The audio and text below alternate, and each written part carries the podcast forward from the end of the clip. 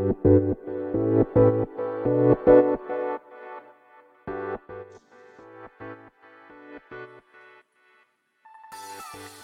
い、始まりました。本を読んでは独り言ラジオ。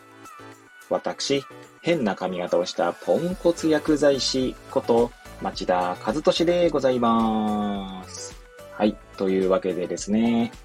今日も読んだんだか、読んでないんだか、積んだんだか、積んでいないんだか、といった本たちの中からですね、一冊紹介してゆるーりと語っていきたいと思います。はい。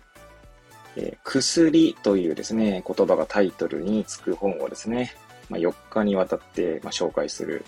まあ、自分企画をですね してまいりましたけれども、はい、その4日目ですね、最終日、えー、紹介する本は、自分の薬を作るですね。はい、こちら、これ、小文社っていうのかなはい。から、2020年7月15日初版、えー、ですね。えー、同年、20年、2020年9月15日に4刷りですかね。まあ、発行されている本でございます。著者はですね、坂口京平さんですね。はい。こちらの本はですね、まあ、あの、私がいつも聞いているですね、ボイシーの荒木博之のブックカフェで、まあ、紹介された本です。すでに紹介済みの本ですし、まあ、そちらで、紹介されてから手に取った本でございます。はい。最初は確かですね、えー、そのブックカフェのプレミアムコンテンツですね、有料放送で、えー、まあ、お金を月額300円だったかな ?500 円だったかなまあ、払うことで聞ける、まあ、有料コンテンツがあるんですけど、そちらのですね、確か今週仕入れた本図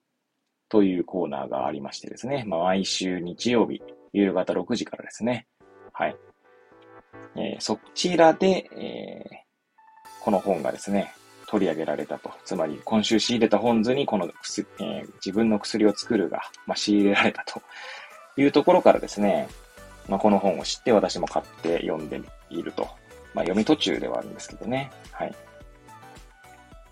で、まあ、通読、まあね、こう、最初から最後まで通読しているわけではないんですけど、まあ、折に触れてですね、手に取って、まあ、いろいろこう感じるところがあるなと思うところでございます。はい。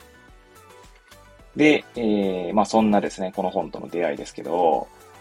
この本もですね、私のなんだろう、薬剤師人生というか、まあそういったところにですね、なんかこう、ヒントを与えてくれる本ですね。まあ今回ですね、この薬シリーズと、まあ題してですね、紹介した4冊はすべてですね、私のその、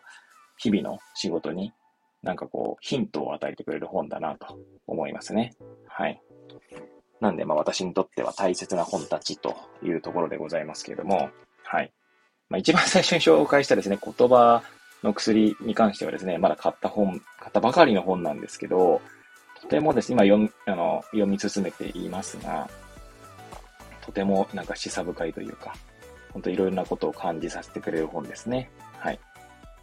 まあ、この本もそんな本のうちの一冊でございます。はい。で、まあ本の紹介に行きたいんですけれども、まあいつものようにですね、帯の文言と目次の文言ですね、を紹介していきたいと思います。はい。えー、まずですね、表紙側の帯ですね。ですけれども、えー、誰にも言えない悩みはみんなで話そう。坂口委員、0円診察室会員。こんな方によく聞きます。でそしてですね、そこんな方っていうのがですね、えー、ずっと帯に紹介されていくので、全部、どうすかな。いいか。じゃあ全部、全部紹介していきますかね。例えばですね、こんな方にってことで、人生に絶望してます。話し相手がいません。人間関係で悩んでいます。漠然とした不安があります。やりたいことができません。やめられないことがあります。仕事が辛いです。好奇心がないのですが、一歩が踏み出せないです。書けない作家なんです。アイディア、アイディアが枯れたプランナーです。演奏できない音楽家です。とにかく悩んでいます。はい。こんな本ですね。あ、こんな、こんな、こんな方々にってことで、よく聞きますっていうことですね。はい。えー、っと、背表紙側の帯ですね。にはですね、本文よりってことでですね、本が引用されておりますので、そちらも紹介していきたいと思います。命の電話をこれまでずっとやってきて、それこそ2万人近くの声を聞いてきて、感じてきたことがそれだからです。すべての人が同じ悩みなら、もうそれは悩みではなく、人間たるものみんなそんな状態にあるということですので、自然そのものの姿です。むしろ健康の証です。私はみんなの悩みを聞いているから、それが同じものだと知っているのですが、みんなは悩みを人に話さないし、他の人の悩みを聞くことがないので、自分だけの悩みだと思っている。だったらみんなでみんなの悩みを聞いたらどうなるか。かっこ本文よりとありますね。はい。そして表紙を1枚めくったところにあるカバーですね。カバーの内側の、えー、言葉ですね。そちらも紹介していきたいと思います。みんなの悩みに対して強力な効果があり、心と体に変化が起きる自分で作る薬とは、2019年に実際に行われたワークショップをもとに、命の電話の秘密を試乗体験、紙の上でってことですね。はい。なぜ電話をかけた人たちは楽になり元気になれるのか、一体何がそこで起こっているのか。あとはですね、その帯の内側って言うんですかね。はい。1ページめくったところの帯の文言も紹介していきたいと思います。これは戯曲？エッセイ？自己啓発？記載坂口京平？ついに医師になるあっという間に読めて、なぜだか不思議と勇気づけられる。はい。そして、目次ですね。目次ですけれども、大きく、てか、まずその前にこの本はですね、え最後、289ページですね。はい。で、終わっております。はい。で、その、え289ページの本が、えー、一応ね、第何章って形じゃなくて、ステージ0、1、2、3、4って形に分けられてますね。はい。で、それぞれですね、まあ、タイトルだけね、読んでいきたいと思います。ステージ0、自分の薬を作るワークショップのための準備。ステージ1、オリエンテーション。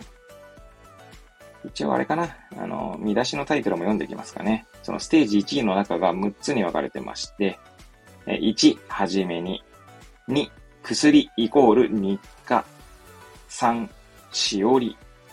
4、自分の薬を作る。実例、私の場合。5、作るということ。6、みんなアウトプットの方法を知らない。ステージ2、ワークショップ、診察。こちらの章はですね、全部で何個だ ?1、2、3、4、5、6、7、8、9、10、11、12、13、14、15、16、17ですね。17人のその診察をですね、それぞれ書かれている感じですね。なんで、ここが一番分厚い感じですかね。ステージ2が。はい。そしてステージ3、まとめ。私たちにとって最良の薬とはそしてステージ4、非日常につける薬。後書きに変えて、とあります。はい。でですね、こちら、まあ、全部先ほど見たようにね、通読してるわけじゃないんですけど、最初の言葉の薬にもですね、書かれているようなことがね、書いてあるんですね。えーと、どちらもですね、この情報過多な時代にですね、あの、要はインプットが多くなりすぎていることで、まあ、病というかですね、まあ、ちょっとこう、うん、なんだろうな、うん、不安になったりするっていうことが書かれていますね。この言葉の薬にも書かれていましたし、ここにもですね、あの、なんだ、えー、と、ステージ1の6ですね。みんなアウトプットの方法を知らないっていうところがあるんですけど、まあ、そこにもですね、同じような、まあ、全く同じ言葉じゃないんですけど、結局みんなインプットするけど、アウトプットしていないから、結局、その、自分の中にですね、入っていった言葉というか、情報がですね、その自分自身をですね、蝕んでいるみたいなことが書かれていたと記憶しております。はい。まあそういう意味ではですね、私もこうしてですね、あの、なんだ、一人でこう語ってますけども、なんせ独り言ラジオですので、はい。まあこれがですね、ある種薬になっているんだと思いますね。はい。まあ確かにですね、それは言えるなと思っていて、まあ私自身ですね、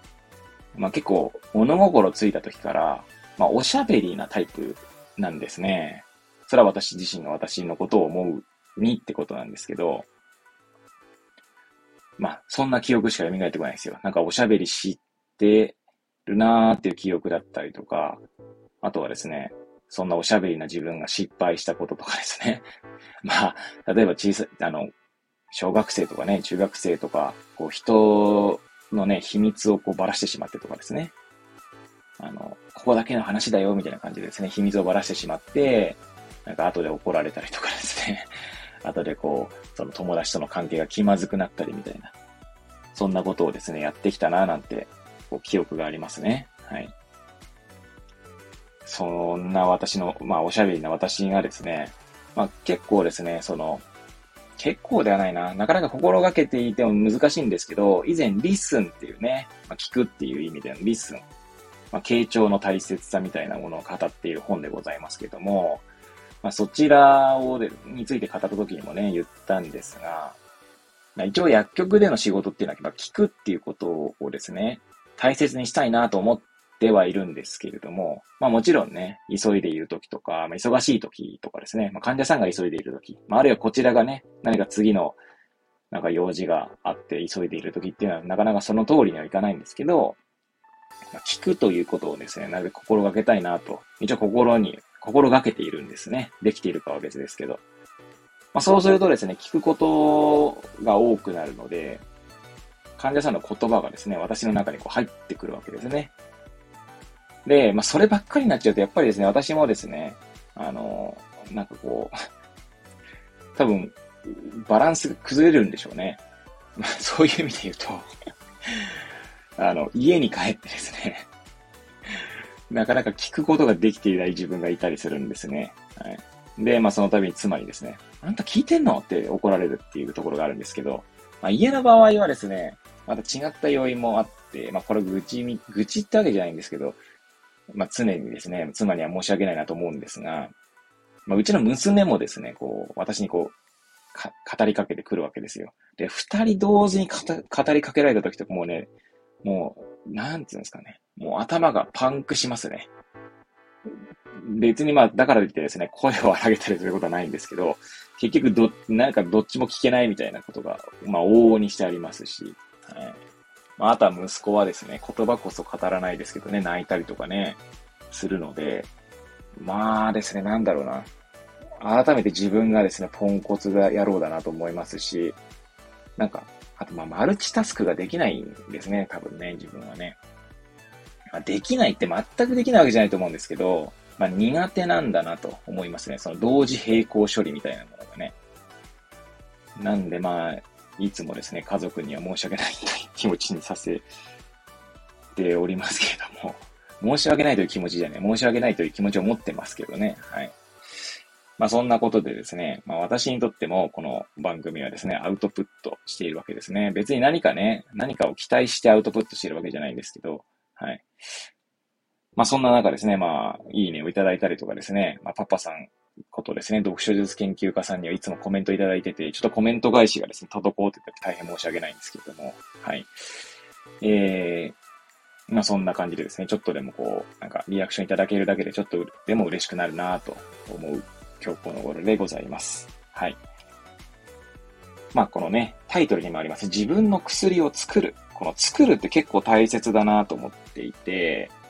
まあ、それこそですね、ちょっとなんかこう、私がそんな評価をするのもちょっとおこがましいんですけど、まあ、おそらくですね、に、2日前に紹介した薬の減少学の著者であります青島先生はですね、おそらく書くということ、そして自分の思考をですね、あの、文章という形にすることが多分そもそも好きなんだと、まあ私は思っているんですね。私はそう感じているんですけど。なのでそういう意味ではですね、あの、青島先生は自分のその考えとか思考を形、作っているわけですね。形作っているんですよ、おそらく。でそれが多分生きがいなんだと、まあ私は勝手に思っていますね。あの、青島先生からそんな言葉をあの、言われたとか、青島先生がそんなこと言ってたって話じゃないんですけどね、そう見えるって話です、私には。なんで私もですね、一時期ね、あの、こう、書いたりしたことあったんですけど、なんかこう、続けらんないんですね。なんでまあ、自然と続けられるものっていうのが多分その人に合っているってことなんだと思うんですが、まあそういった意味ではですね、まあこの、えー、スタンド FM のね、配信がまあ自然と続けられているかどうかはあれですけど、まあ別にこうやって語っている言葉をですね、独り言ラジオと言っているように、まあ別になんか台本もなければ、はい。まあ一応フォーマットはね、決まっ、決めてますけど、最初に本との出会いのきっかけを言って、で、本の紹介はですね、帯と、えー、目次の文言だけですし、で、そこからですね、感じたことを語るというパートが、まあ全部で3つに分けている、分かれているという、まあ番組ですけれども、まあ、別に台本もなければですね、まあ思っていることを語っているだけなので、まあ、かけてですね、まあ聞きにくい番組かもしれませんけれども、まあ私はですね、なんかこうやって語ることがですね、なんか自分の薬になっているなと思っているんですね。やはりこうなんか自分の思っていることとか考えていることっていうのを、何かしらの形でですね、こう、なんつうんだろう。それこそアウトプットでき、するかしないかって結構大切な気がしていて、まあそれがもしかしたらある人にとっては音楽なのかもしれないし、まあある人にとってはですね、まあ、絵を描いたり、まあ、アートっていうんですかね、なのかもしれないし、まあ、そんなことを感じますね。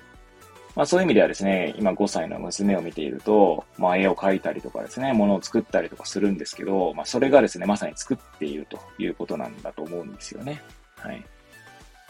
まあ、その、この本にね、自分の薬を作るにもですね、まあ、いろんな方がいて、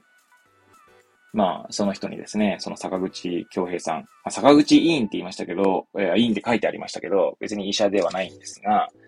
まあでも、おそらくこういうことがですね、なんかこう、医療というか、なんケアですね、まさにケアにとって大切なことなんじゃないかなと思いますね。はい。何かその人が夢中になれるものが何かないか。しかもそれがですね、その何かっていうのは結構癖者で、大体ですね、大体は言い過ぎかな。一般化しすぎかもしれないですけども、なんだろう。何気ないことでもいいと思うんですよね。それこそですね、自分の薬を作るで、坂口さん自身がですね、えー、その薬としているのが、しおりを作るというところですね。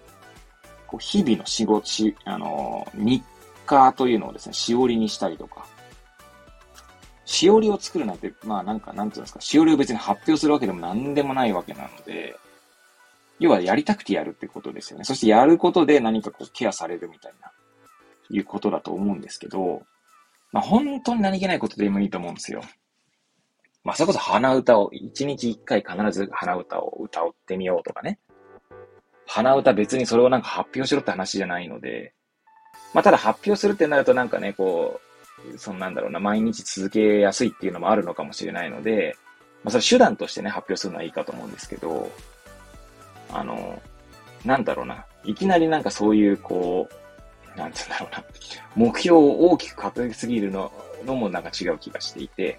何でもいいからとにかく自分がそう癒されるもの、なまあ何でもいいと語弊はありますね。なんかこう、それが倫理的に、てか道徳的にちょっとあまりにもって場合にはね、まあ別だと思うんですけど、はい。本当何気ないことですね。本当に日課ってやつです。はい。日課をね、今見つけるって意味でも、まあ、この本をね、読むことでね、救われる人もいるんじゃないかなと、まあ、私自身もね、読んでて思いますので、はい。作るですね。作ると言って、まあ、最後の最後に思い出してしまったのがね、超相対性理論でね、作るということみたいなね、タイトルの回がありましたね。まあ、そういう意味だとね、なんかあの、その作るっていうことの本っていうのもね、まあちょっと読んでみたいなと思っている今日この頃でございます。はい。まあいつものようにですね、あの、ひっちゃかめっちゃか語ってまいりましたけども、えー、今日紹介したね、本は自分の薬を作るでございました。もしよろしければ手に取っていただければと思います。それではまた次回お会いいたしましょう。ごきげんよう。